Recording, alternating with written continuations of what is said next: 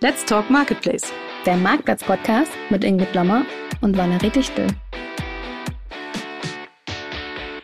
Hallo, liebe Let's Talk Marketplace Fans. Valerie und ich begrüßen euch zu einer neuen Ausgabe eures Lieblingspodcasts. Und ich sag's euch, heute könnt ihr wirklich froh sein, dass ihr uns überhaupt pünktlich hören könnt. Es ist nämlich einiges zwischen uns und diese Aufnahme gekommen, würde ich sagen. Ja, das kannst du aber laut sagen. Hallo auch von mir. Bei uns in der Marktplatz-Uni die Woche ist ein neuer Kurs gestartet. Ich habe irgendwie kein warmes Wasser zu Hause. Und äh, ja, also irgendwie ist es alles einfach hier ein bisschen chaotisch gewesen. Auch heute nochmal. Und genau, bei unserem Gast, er hat irgendwie auch ein ähnliches Thema. Also willkommen, Tobias Stork. Schön, dass du da bist. Wir stellen dich später auch noch genauer vor.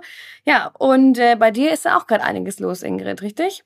Äh, ja, deswegen mussten wir unseren Aufzeichnungstermin auch ein bisschen vorverlegen. Normalerweise produzieren wir die Folge, die am Donnerstag erscheint, ja immer am Montag davor. Das hätte diesmal aber nicht hingehauen, denn an dem Donnerstag, an dem diese Folge erscheint, wird die Amazon-Konferenz bereits stattgefunden haben. Wer hätte gedacht, dass ich irgendwann mal eine Gelegenheit kriege, um tatsächlich ein Futur 2 in einer normalen Konversation zu benutzen? Das brauche ich normalerweise nur, wenn ich meinem Großen bei den Lateinhausaufgaben helfe. Naja, du bist echt so ein Grammatik-Klugscheißer. Total, ey. ist ganz schlimm. Total. Futur 2, mhm, whatsoever. Okay, also ich bin schon froh, dass ich äh, während der Wiesenzeit hier alles so halbwegs gebacken kriege. War schon eine Challenge, mit dem Fahrrad hierher zu kommen, ehrlicherweise, weil tatsächlich das Studio und meine, meine Wohnung, die liegen genau auf dem Weg zur Wiesen. Mhm. Also, ja, da könnte man auch nochmal schnell einen Absprecher machen. Naja, aber ganz ehrlich, wir haben jetzt ja auch, genau, nächste Woche Amazon World. Und da können wir jetzt aber auch noch nicht wirklich drüber reden. Wir würden euch ja sagen, wie es war, aber naja, Aufnahme und Erscheinungsdatum und so weiter. Ne? Deswegen erzählen wir euch das nächste Mal davon. Aber hey, am Erscheinungstag nächste Woche habe ich Geburtstag. Also, wenn ihr das jetzt hört, dann auch cool. Also. Könnt ihr gleich mal gerne alle sofort kommentieren, würde ich sagen. Fein. Aber ich würde sagen, bevor wir uns jetzt noch eine total komplexe Zeit paradoxa verstricken, stell doch lieber unseren heutigen Gast mal vor, Valerie. Ja, das mache ich doch sehr gerne. Also, heute haben wir nämlich den Tobias Stork bei uns, Head of E-Commerce bei Seidensticker. Und ja, absoluter Marktplatzexperte. Wir sind so ein bisschen ins Gespräch gekommen und da dachte ich mir, wäre doch mal cool, wenn wir uns nochmal einfach von der Brand einen Experten reinholen, um über Pilotprojekte bei Marktplätzen zu sprechen. Heute also mal ein bisschen advanced und ja, da freuen wir uns, wenn der Tobias aus dem Nähkästchen ein bisschen plaudern kann und was erzählen kann, wie es denn so ist, die Internationalisierung auf Marktplätzen. Herzlich willkommen, Tobias. Tja, hallo, herzlich willkommen auch von mir. Äh, schön, dass ich da sein darf. Sehr gerne. Also, Tobias, wir haben dich ja schon vorgewarnt, dass wir unsere Gäste immer gerne mit einem kleinen Spiel vorstellen. Von daher hast du Lust auf ein bisschen entweder oder. Yep. Entweder oder. Okay, also es gibt nur ein entweder oder. Es gibt kein, es kommt drauf an. Ja, für es kommt drauf an, muss man bei uns im Podcast immer ins Phrasenschwein die Ekta einzahlen. Deshalb fangen wir mal an. Business Casual oder Jeans und T-Shirt? Business Casual. Hm, ja, klar, du bist selber Seidensticker, weil sollst du auch anders antworten, gell? So ist es. Ja. Kaffee oder Tee? Äh, Tee. Mhm. Meer oder Berge? Oh, das ist schwer. ähm, aktuelle Gefühlslage Berge. Mhm. Da geht es jetzt auch hin, oder? Geht's nicht noch in Urlaub?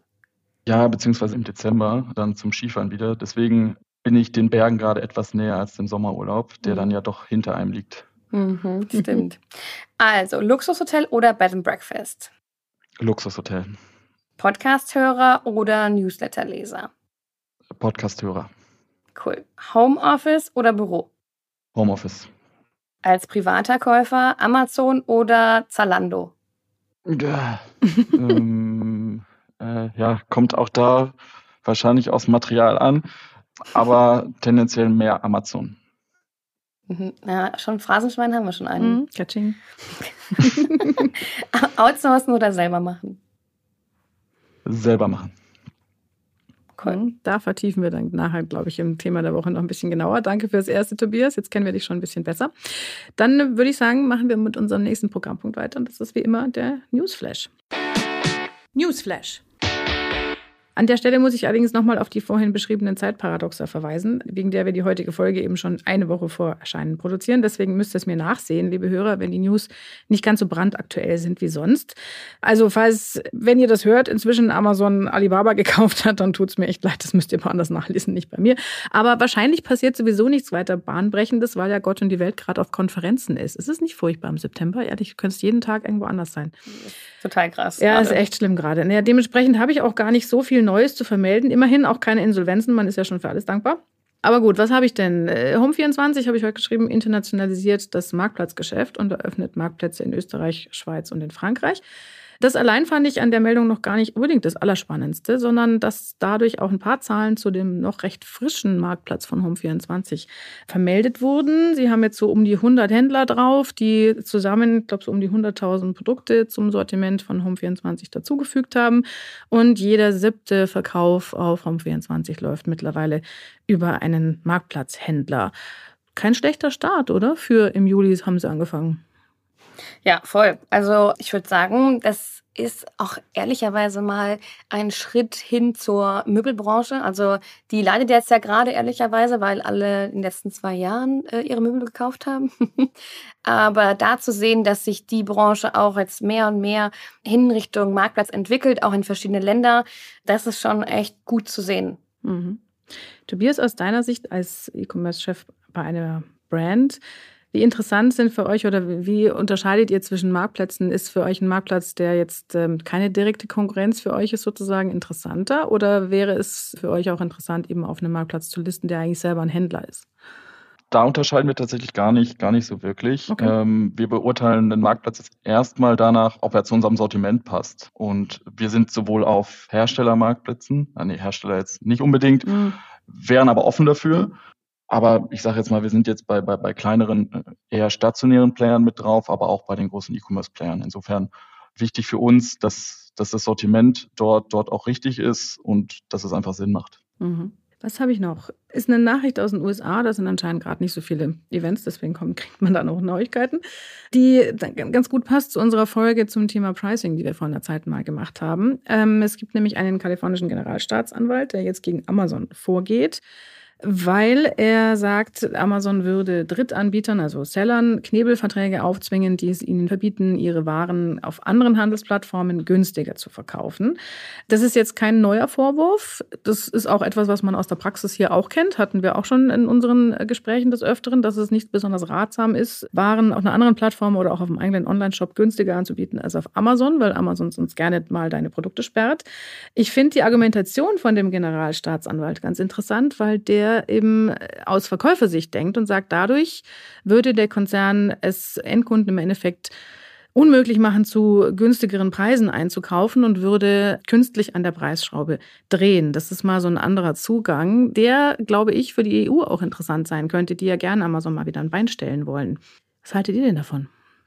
Ich finde die Argumentation ehrlicherweise auch ganz spannend. Tatsächlich würde ich sagen, dass dadurch, dass wir jetzt rumdrehen und wir schauen können, was in den USA wird, können wir dann auch sehen, wie kommt es nach Europa oder kommen diese Argumentation auch nach Europa, weil das Amazon das so handhabt. Ja, ist bekannt. So, also wird äh, nicht unbedingt offen, steht nicht offen auf der Webseite, genau. aber ist bekannt. so. Hast du schön formuliert. Ja, äh, was, äh, was für eine Rolle spielt Amazon für euch, Tobias? Amazon ist natürlich schon ein, ein, relativ wichtiger Partner für uns. Wir stehen mit Amazon allerdings eher in einer, ja, ich sage jetzt mal in einer Wholesale-Beziehung, mhm. in einem Vendor, in einer Vendor-Beziehung. Insofern haben wir dieses, dieses Leid, was ja sehr, sehr viele Seller draußen haben und was man natürlich auch links und rechts immer wieder liest, äh, mhm. äh, tatsächlich gerade nicht. Aber klar, dass alles immer nicht ganz fair zugeht, das ist auch mir klar. Mhm. Okay. Noch eine Amazon-Meldung hinterher, allerdings diesmal eine etwas freundlichere. Es geht um das neue Tool Tailored Audiences. Das ist ein E-Mail-Marketing-Service mit dem und das ist eigentlich schon eine große Sache und mich wundert, dass das momentan nicht viel breiter ausgebreitet wird, aber wahrscheinlich liegt das auch an den vielen Konferenzen. Damit können nämlich Marktplatzhändler neue Kunden, wiederkehrende Kunden und die ausgabefreudigsten Kunden, die bei ihnen am meisten eingekauft haben, über dieses Tool direkt und gezielt per Mail ansprechen. Also, äh, das ist, also aus Amazon-Sicht ist das ja fast eine Revolution, oder? Ja, ich finde es mega cool. Also ich habe es auch ehrlicherweise vorhin zum ersten Mal gelesen und von dir gehört und dachte mir, äh, mega cool. Weil tatsächlich die Thematik, die wir im Marktplatz ja so oft haben, ist es, dass wir nicht Zugriff auf unsere Kunden Daten haben. Also wir haben wahrscheinlich da jetzt auch nicht den direkten Zugriff auf die Daten der Kunden, aber wir können sie ansprechen und ein Stück weit targetieren und haben eben Zugriff darauf, weil das ist ja oft so das Totschlagargument gegen den Marktplatz zu sagen, ja, aber da haben wir überhaupt keinen Kontakt mehr mit unseren Kunden und geben das total ab.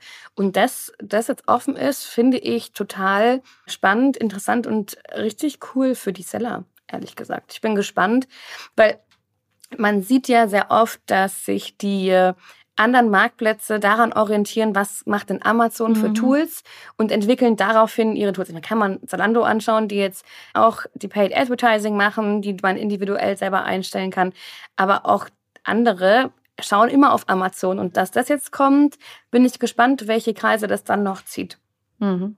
Wäre es für euch auch ein interessantes Tool, Tobias? Äh, ja, mega, mega spannend. Ne? Das ist ja immer das was, was, was, was man auch gerade von Leuten gesagt bekommt, die jetzt vielleicht nicht so tief in dieser ganzen E-Commerce-Materie ist, sprecht doch bitte lieber die Kunden im eigenen Shop an oder versucht doch bitte alles immer auf den eigenen Shop zu fokussieren, weil wir den Marktplatzkunden am Ende des Tages gar nicht kennen, beziehungsweise überhaupt nicht so genau zugreifen können. Und wäre so ein, so ein fehlendes Puzzleteil, was das ganze Modell natürlich runter macht. Ne? Mm, absolut. Ich frage mich ja, was Amazon davon hat. Aber gut, vielleicht weniger Arbeit und mehr Möglichkeiten, um wieder über Services Geld abzugreifen oder ja, so. Weil das merkt man nämlich auch.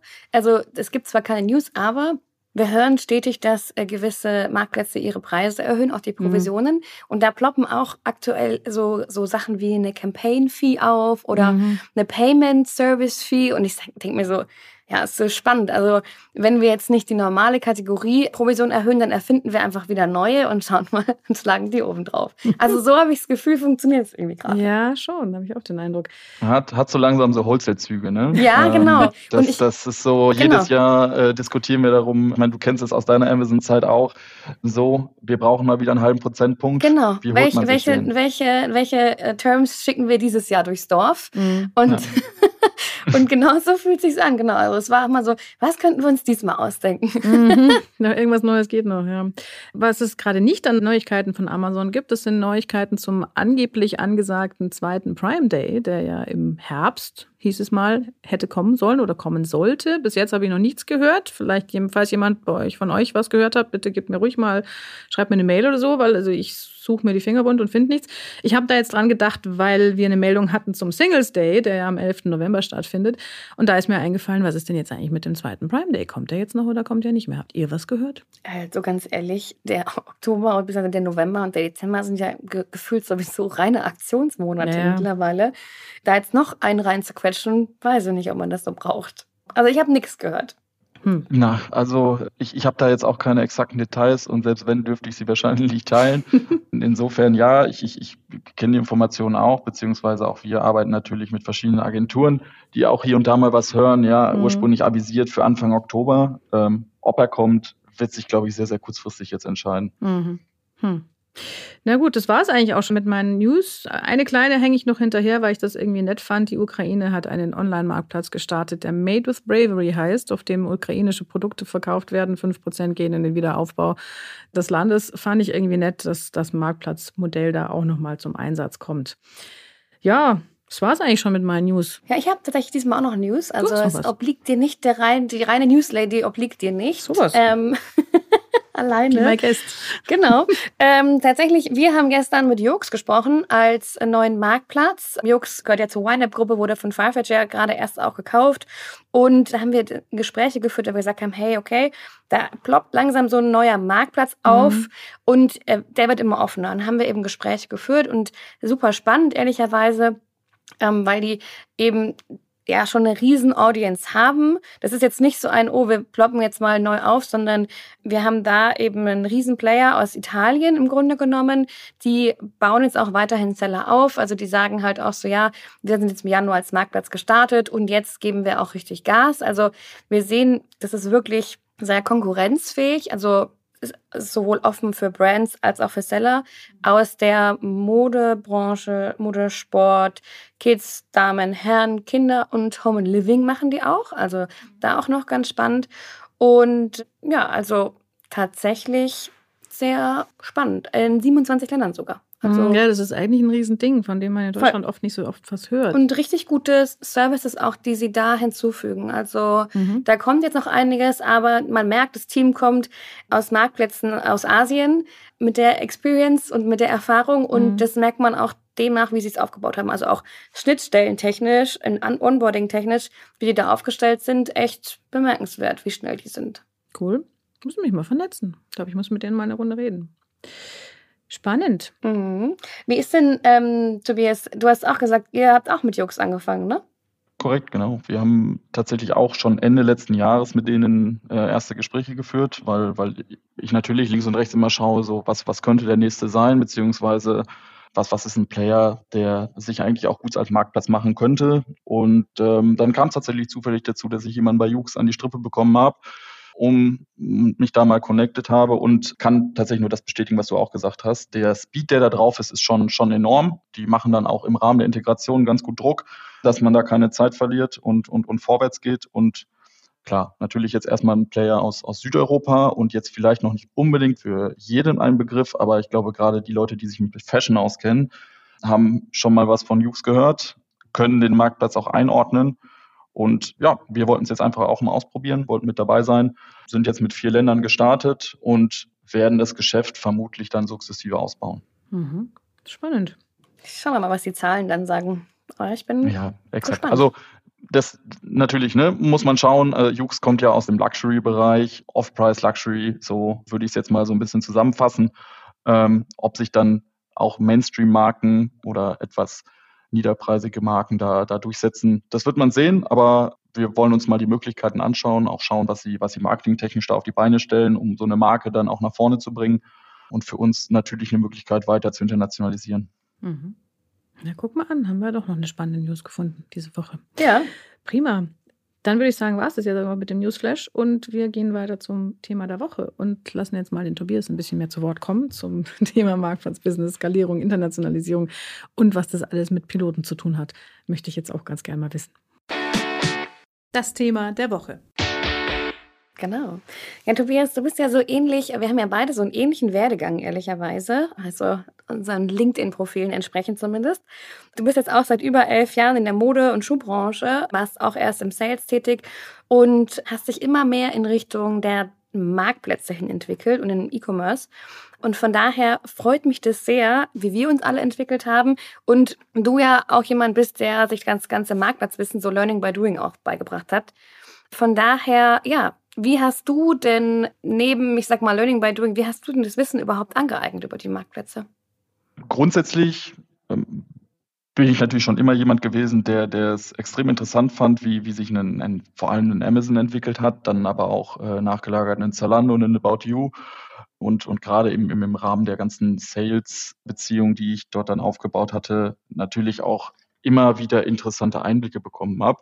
Und bin oder würde mich selber als, als Typ beschreiben, der gerne nach vorne geht, der immer wieder nachbaut und fragt, was gibt's Neues, was kann man machen, wie kann man es ausprobieren und habe mich so halt in, in Projekte reingetastet. Ne? Habe hab viele Gespräche mit Zalando geführt, habe viele Gespräche mit About You oder auch Amazon geführt und immer mal wieder gefragt, hey, was, was können wir denn machen, was sind denn die nächsten Steps, was macht aus eurer Sicht Sinn, braucht ihr vielleicht hier und da nochmal einen Partner? Und habe dann tatsächlich viele Sachen zusammen mit den Marktplätzen so, so ein Stück weit erlernt und ja, bin jetzt schlussendlich dann da, wo ich bin. Und muss auch sagen, dass ich jetzt, als ich vor, vor knapp fünf Jahren bei Scientific angefangen bin, auch echt noch nicht so viel Wissen im Internet irgendwo aufsaugen konnte. Ne? Mhm. Also ich, ich musste es irgendwie mir selbst erschließen und das hat aus meiner Sicht ganz gut funktioniert. Ja, und das ist ja auch selbst jetzt noch schwierig. Ne? Also du kriegst zwar jetzt schon ein bisschen mehr Info online, aber es ist immer noch eine Herausforderung, finde ich. Ganz spannend. Ähm, magst du uns mal einen Einblick geben, wie ist denn Seidensticker aufgestellt im Thema Marktplatz? Ja, gerne. Wir sind nach wie vor noch ein relativ kleines Team. Das ist jetzt mittlerweile aber auch gewachsen. Jetzt für, für, für eine Marke wie Seinsticker, glaube ich, schon ganz ordentlich. Werden die unterschiedlichsten Marktplätze und, und, und, äh, ja, ich sage jetzt mal auch Fulfillment-Modelle von knapp vier Personen, je nachdem, ob man einen Werkstudenten dann mal mit dazu zählt oder, oder auch nicht, äh, betreut. Und wir sind, oder wir arbeiten mit, mit, mit TradeByte als, als Integrator zusammen und sind eigentlich, ja, kann man glaube ich schon so sagen, so überall gelistet, wo es für eine Fashion-Marke eigentlich Sinn macht. Ja, also wir haben, ich habe es ja gerade schon mal kurz angedeutet, natürlich alles angedockt, was, was Zalando anbietet. Wir sind bei About You auch als Seller bei einem Amazon, als, als hybrider Partner, aber genauso auch bei einem Engelhorn, bei einem Bräuninger, in den Niederlanden, bei einem Wehkamp, jetzt zuletzt bei Jux. Also die gesamte Palette, ich habe da jetzt sicherlich gerade noch 10, 15 vergessen, eine Menge, eine Menge, Menge zu tun auch. Ähm, und genau, aber trotzdem auch immerhin auf der Suche nach, nach weiteren Optionen, weil ich glaube, gerade im skandinavischen Raum geht da noch einiges. Kannst du sagen, wie wichtig das Marktplatzgeschäft für Seidensticker insgesamt ist? Also im Verhältnis zum Beispiel zum eigenen Shop und so? Ja, kann ich, kann ich grundsätzlich sagen. Also ich, aktuell ist es so, dass wir ein knapp ein Drittel unserer, ich sage jetzt mal, B2C-Umsätze über, über die Marktplätze fahren. Hm. Also schon auch noch einen sehr hohen Anteil im Online-Shop haben. Wobei die Tendenz zum Marktplatzbusiness hin doch schon sehr, sehr stark steigend ist, weil mhm. wir, weil wir einfach auch davon profitieren, was Zalando, was About You äh, und alle drumherum machen, um das eigene Business sowieso nach vorne zu treiben. Mhm. Jetzt möchte ich aber wissen, was es mit den Pilotprojekten auf sich hat. Valerie hat mich ja geködert, als sie meinte, mit, wir müssen den Tobias einladen, dass sie meinte, du bist bei einer Menge Pilotprojekten von Marktplätzen oft dabei gewesen als Partner. Erzähl doch mal, wie, wie funktioniert sowas? Kommt der Marktplatz auf euch zu und sagt, wir haben da eine tolle neue Idee, macht mal mit oder wie kommt man in sowas rein? Es ist dann so eine Kombination aus verschiedenen Themen, würde ich jetzt sagen. Grundsätzlich sind wir natürlich in dem regen Austausch mit TradeByte, um auch frühzeitig zu erfahren, mit wem spricht eigentlich so ein TradeByte links und rechts. Ähm, auf der anderen Seite ist es tatsächlich oft aber auch ein Stück weit Kaltakquise, also so, so mhm. richtig oldschool. Ich suche mir Leute raus, äh, E-Commerce-Verantwortliche bei verschiedensten Plattformen, wo ich sage, hey, warum machen die eigentlich noch kein Marktplatz-Business und pinge die einfach mal an. Ja, mhm. und das hat tatsächlich in, in zwei, drei Fällen eigentlich, wie gesagt, beim, beim Modell Hughes hat es gut funktioniert. Jetzt der nächste Partner wird, wird höchstwahrscheinlich Trendjoll sein, wo man dann manchmal auch einfach out of the box denken muss. Und ansonsten ist es schon auch so, dass wir, dass wir aufgrund unserer langen Partnerschaft auch mit TradeByte auch hier und da von TradeByte empfohlen werden, weil sie einfach auch wissen, wie, wie gut und schnell wir integrieren können, dass wir offen sind für solche Themen, dass es für uns nicht die, die eierlegende Wollmilchsau sein muss, sondern dass wir auch bereit sind, Entwicklungen in Kauf zu nehmen und auch eine etwas längere Integrationsphase womöglich in Kauf zu nehmen. Und das ist dann so ein Zusammenspiel eben aus verschiedenen Themen. Das sind ja genau solche Themen, bei denen ich immer wieder mal höre im Markt mit, es gibt zwei Lehrmeinungen dazu, ja. Einerseits mit, okay, wenn ich als erster Partner auf einem Marktplatz mit dabei bin oder also einer von den, sagen wir mal, ersten 20 oder sowas, habe ich den Vorteil eines direkten Kontakts. Dafür lebe ich eben im Kauf, dass manche Leute sagen, manche Dinge noch nicht so gut funktionieren oder dass noch nachgearbeitet wird oder so. Während ich aber auch schon von anderen gehört habe, nee, wir gehen nur auf die Marktplätze, die schon im Endeffekt von unseren Mitbewerbern getestet worden sind, weil wir uns dieses ganze Chaos nicht antun wollen. Warum habt ihr euch für die Variante entschieden, wir nehmen das Chaos und dafür lieber den direkten Kontakt und sind die Ersten? Also ich möchte gerne der Erste sein, mhm. ähm, auch im Vergleich zu unseren Mitbewerbern. Das, das erstmal als klares Statement. Äh, ich möchte nicht hinterherlaufen und erstmal erstmal denen die Umsätze geben, die da potenziell liegen. Und das zweite große Thema ist tatsächlich, dass, dass wir die Erfahrung gemacht haben, dass wir gerade, äh, wenn wir einer der ersten zwei, drei Partner sind, da auch noch enorm mitwirken können, wenn es um Themen wie Mappings, äh, Attribute und so weiter und so fort anlegen geht. Und das ist, ich sage jetzt mal gerade für so einen Spezialisten, wie es Seidensticker ist, der Hemden verkauft, aber wenn man sich damit mal beschäftigt, äh, fünf Fits, verschiedenste Kragenweiten und so weiter und so fort, doch mhm. ein sehr erklärungsbedürftiges Produkt hat, dann ist es schon sehr, sehr wichtig, dass man, dass man verschiedenste Attribute hat, beziehungsweise einfach im Vorfeld mit dafür sorgen kann, dass gewisse Themen dann doch mit berücksichtigt werden und noch eingebaut werden, wohingegen man das dann schwerer durchgesetzt bekommt, wenn man dann die 50. Marke ist hm. und die Partner sagen, nö, dann nehmen wir erstmal 20 andere Marken, die, die, die nicht solche Anforderungen haben. Ja? Und deswegen diese zwei Gründe. Auf der einen Seite mitwirken in der Entwicklung, auf der anderen Seite eben tatsächlich den Schritt schneller zu sein äh, als die Konkurrenz. Mhm. Also so ein Stück weit so die Special Needs nutzen und sagen, okay, ja. cool, wie können wir das unterkriegen? Ja, das macht auf jeden Fall Sinn. Und sag mal, was hast du denn da so konkret für Pilot? Also jetzt, wir, wir reden ja einfach über Pilotprojekte. Wir haben eigentlich noch gar nicht erklärt, was sind eigentlich Pilotprojekte? Stimmt. Magst du uns da mal einen Einblick geben, was sind denn so Pilotprojekte, von denen wir da so sprechen? Tobias? Ähm, ja, im, im, Wesentlichen sind es Erstintegration eines, eines, eines Partners auf, auf eine Plattform. Genau, das ist es ganz gut zusammengefasst. Mhm. Steht ein Stück weit äh, einfach der, der, der erste Sparringspartner. Jetzt, jetzt bleiben wir beim Beispiel Jux. Für Jux, um einfach auch zu verstehen, was, was sind technische Anforderungen, was sind überhaupt wichtige Komponenten, teilweise auch in der Vertragsentwicklung, wo man dann manchmal noch ja, verschiedene Passagen drin hat, wo man nachher sagt, nee, Leute, könnt ihr da so nicht reinschreiben, wird kein Partner akzeptieren. Und genau, ein Stück weit der, der Erste zu sein oder einer der Ersten zu sein, um, um gemeinsam ein Gespür dafür zu entwickeln, wie dieses Marktplatzbusiness eigentlich funktioniert. Und äh, ja. Also wenn ich eine Pressemitteilung kriege, zum Beispiel von Home24 oder so, Marktplatz gestartet mit 20 Partnern an Bord, dann seid ihr einer von den 20. Vermutlich. So. Mhm. Also ich, genau, okay. mit 20 wahrscheinlich äh, sogar einer der ersten fünf. Das weiß ich jetzt nicht, wie jeder Marktplatz das auslegt, aber ja, ich würde mal einer der ersten drei bis fünf sagen, ja. Krass. Also machst du echt viel auch Pionierarbeit, würde ich sagen. Was waren denn so konkret Pilotprojekte, die du mitgemacht hast? Ja, also wir waren, wir waren mit die ersten auf jeden Fall auf Engelhorn, auf Bräuninger, auch jetzt vielleicht nicht das direkte äh, Marktplatzgeschäft, aber wir haben beispielsweise auch im, im Bereich Connected Retail mit Zalando waren wir einer der ersten zwei Partner, die dieses Tool überhaupt mitentwickelt haben. Mhm.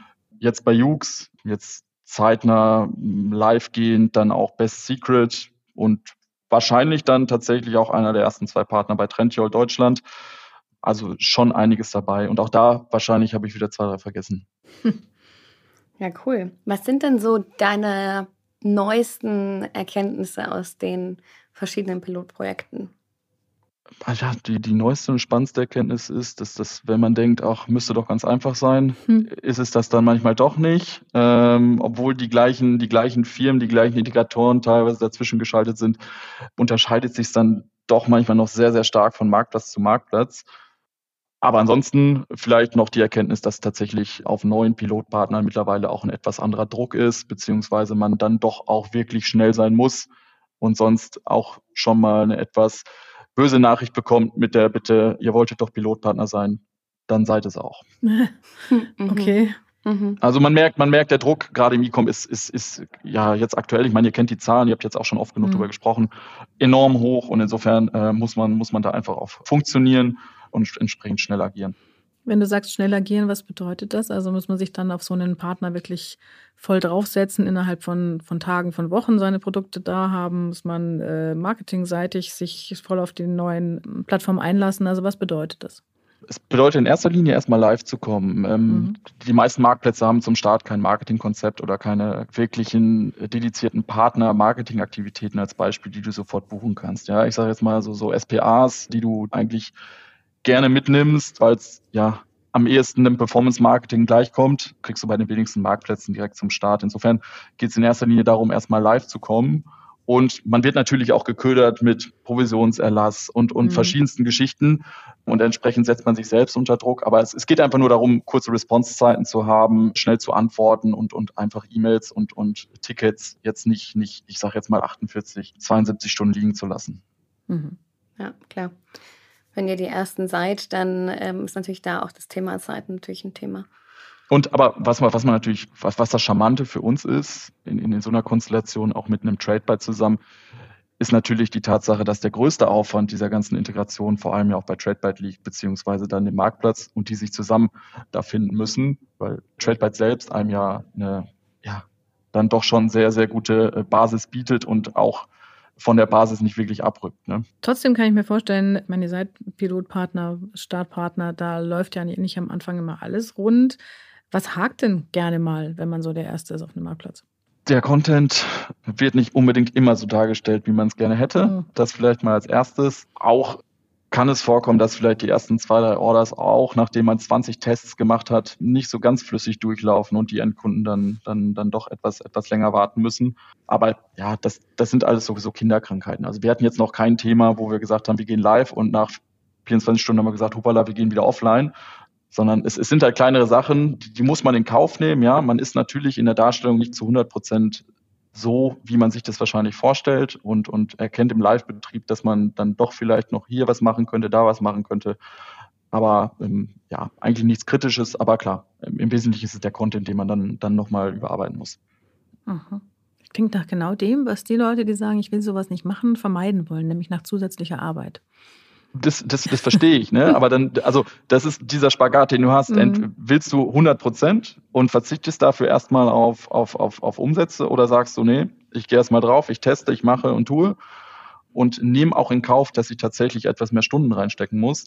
Es ist genau der Spagat, von dem du vorhin sprachst. Wie gesagt, ich bin eher der Typ drauf und gucken. Mhm. Äh, und wenn es nicht läuft, kannst du immer noch sagen, ich deaktiviere meine Produkte und dann ist erstmal nichts live. Mhm.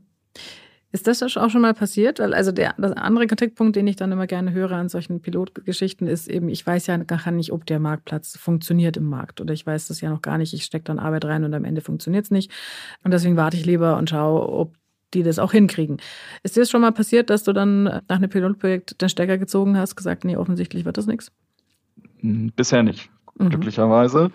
Aber klar, das ist natürlich das Risiko, was du gehst. Ne? Du musst jetzt erstmal deine x Euro ausgeben, ja, alle, alle wollen bezahlt werden, alle Systeme, die dazwischen stehen. Und insofern ist das, ist das natürlich ein Thema oder muss man, sollte man vorher schon mal grob kalkulieren, kann ich mir das auch erlauben, auch wenn es jetzt nicht so läuft, wie, wie, wie es kommt. Aber ich bin, bin ein eher risikofreudiger Mensch und, und sage, klar, wenn einer von zehn nicht klappt, dann ist es so, aber wenn die anderen neun dafür gut sind, dann Haken dran. Mhm.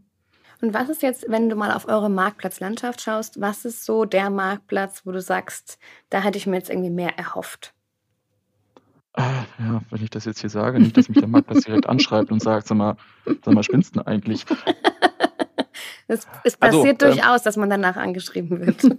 ja, äh, insofern, ich, ich nehme es mal in Kauf, ja, aber ich, ich, ich als Beispiel hätte mir zum Beispiel auch, weil, weil das drumherum und, und auch die Basis, glaube ich, gar nicht so schlecht ist, äh, mehr von einem Mirapode erwartet. Insofern, als dass ich natürlich wusste im Vorfeld, dass es, dass es ein absoluter Schuhspezialist ist, beziehungsweise sie klar aus der Schuhbranche kommen. Aber hätte mir da, wenn ich mir was wünschen könnte, schon eine etwas bessere Verzahnung noch gewünscht, was, was, was jetzt Schuhe und Bekleidung angeht. Da würde ich sagen, da ist noch Luft nach oben, zumindest für uns. Vielleicht machen das andere Fashion-Partner besser. Aber da würde ich jetzt sagen, hat sich für uns jetzt noch nicht so ultra gelohnt und, und da ist sicherlich Potenzial.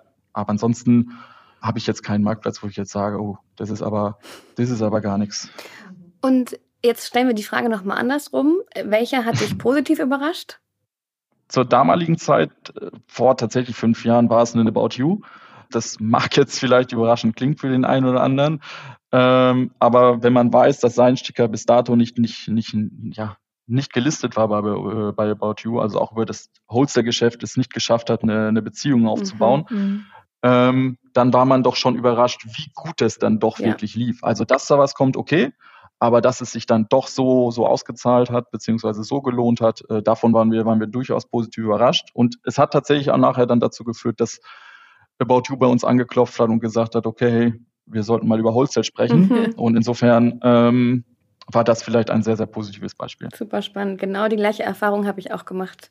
Wir haben es auch in einem Wholesale nicht, bei manchen Kategorien nicht gemacht bekommen und dann war so, ah, das läuft ja aber doch sehr gut, wollen wir nicht im Wholesale sprechen. Und dann war aber auch irgendwann der Punkt, wo ich gesagt habe, hm, aber wenn wir uns schon den Effort geben und Marktplatz selber machen, warum sollen wir es dann im Wholesale abgeben? Also dann war so, wie stehst du dazu? Das einzige Thema ist das Thema Warenrisiko.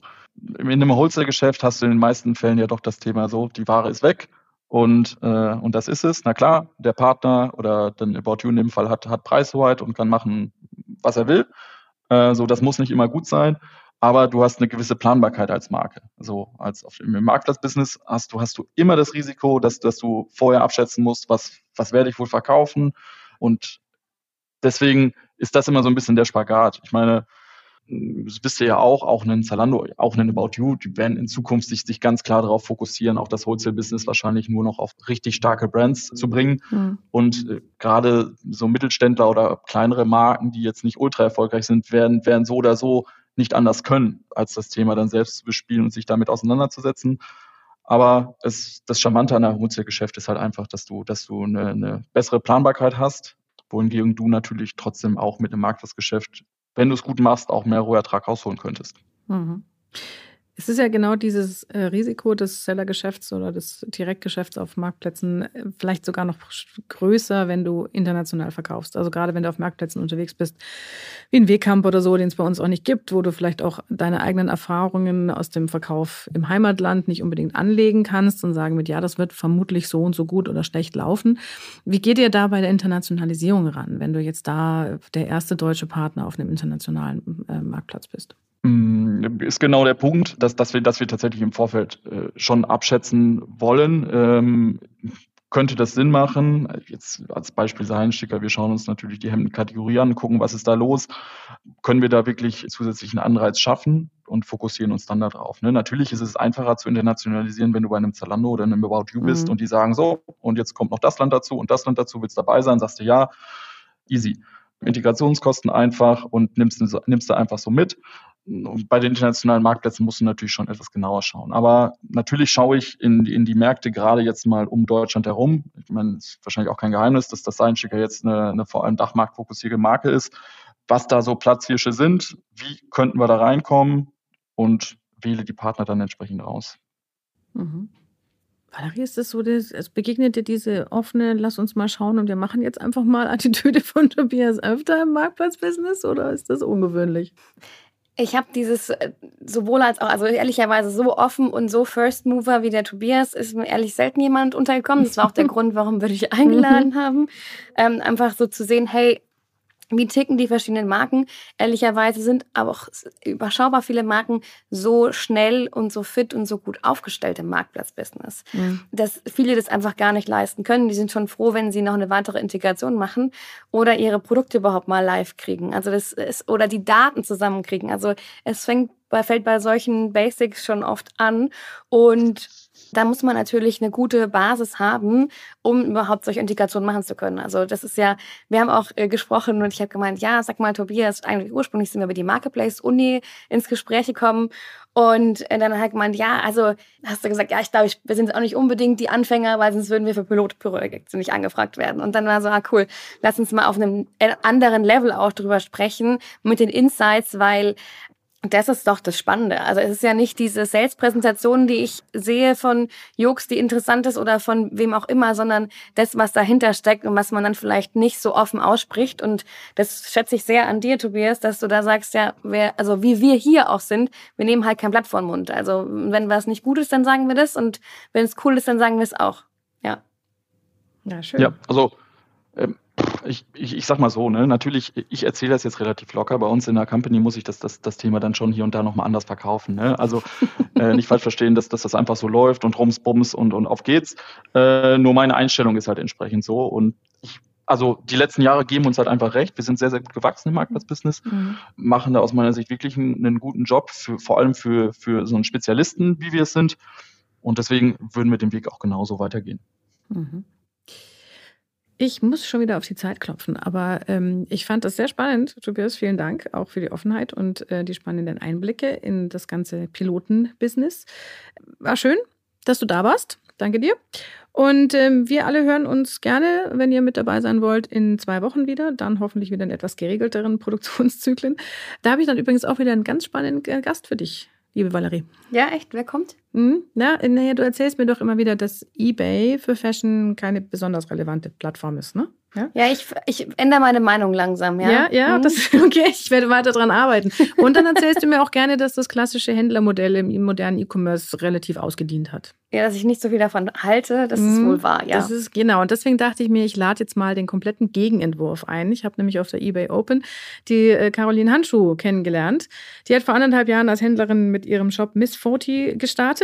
Da verkauft sie Mode für Frauen ab 40 als Händlerin. Und zwar vornehmlich und ziemlich erfolgreich auf Ebay. Auf Otto ist sie auch noch, auf Zalando ist sie nicht, weil ihr da die Retourenquoten so hoch sind.